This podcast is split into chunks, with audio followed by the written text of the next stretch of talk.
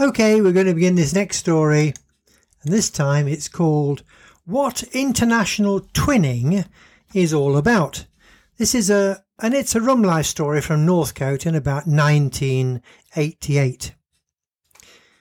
A great deal was happening to us in about 1988. I say about because it's a long time ago, and we were still living on our wits. Money was short. I was working for Morton's at the Skegness News and later Spilsby News. Ruth was about to begin her time at Nottingham Poly for her district nurse degree, although in those days it was a diploma, and the Nottingham Poly is now a university. The twinning became with a call from friends in Spilsby who had visitors in their shop from the small French town of Fresnay-sur-Sarthe. This is covered comprehensively in the story MG Goes Twinning to France. Uh, you can read about that in Book 4 or you can listen to it on our Buzzsprout site. So, to go a stage further to one of the actual official twinning visits, where a goodly number of folk from the Spilsby area took the plunge and went to spend some time with their twinning counterparts at Fresnay, which are located a little north of the famous, famous French city of Le Mans. Just to explain a little further at this stage, in and around 1987, the Department of Sarthe in northern France and the County of Lincolnshire in eastern England created a joint agreement to twin with each other.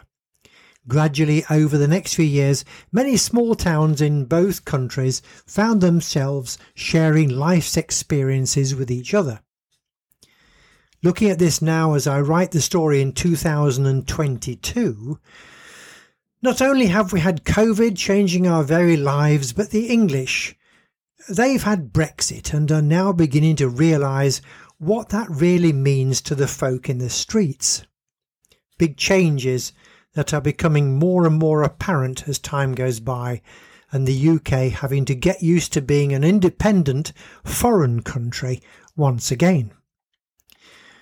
For our point of view, I'm ever pleased we decided to live here in France in 2003. Back to our story, and there was an official launch of the twinning between Spilsby, Lincolnshire, UK, of Fresnay-sur-Sarthe in France. Fresnay is a very attractive historical town located in very attractive countryside and packed with history.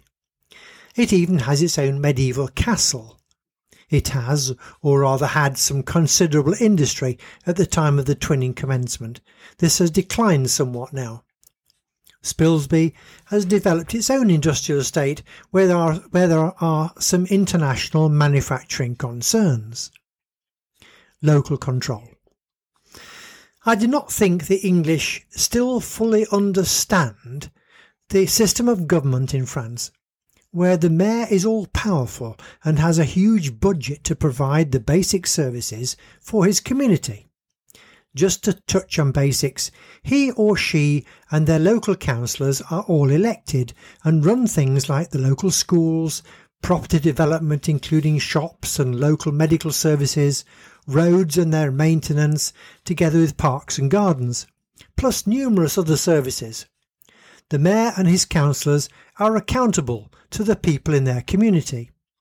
Everything they do and all the money they spend is reported carefully month by month in their local bulletin, which is distributed to every household every six months. Also in the bulletin is news from local community groups and projects, uh, social clubs and associations and their future events. The official launch of the twinning with Boston and Fresnay was a big event. Spilsby took a local community brass band, and there were representatives from local football teams, young farmers' clubs, and other associations. The actual event took a whole weekend, Saturday and Sunday. Visitors from Lincolnshire were accommodated in local homes, and several families still maintain happy relationships even today. Now to the main theme of our story what twinning really means.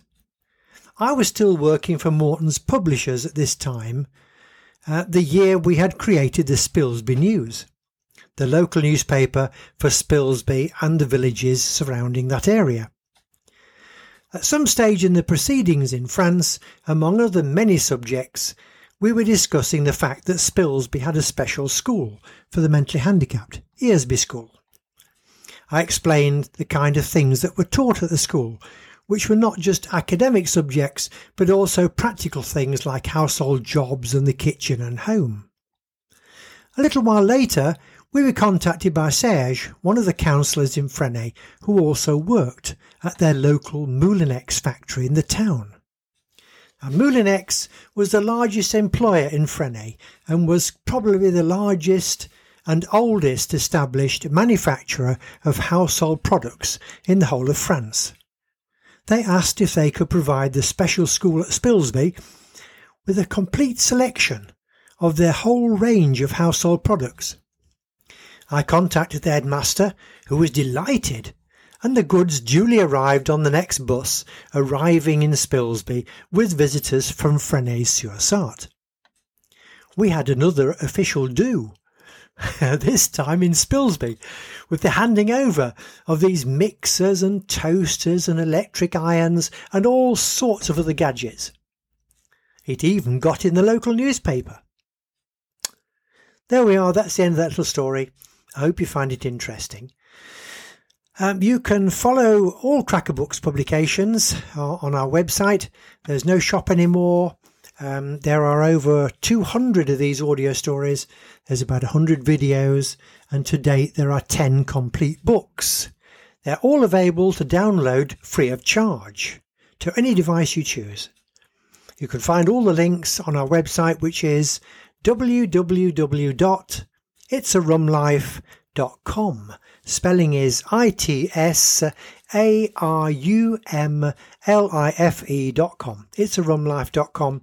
Hours of entertainment there. Do have a good look. And in the meantime, thank you for listening to our story.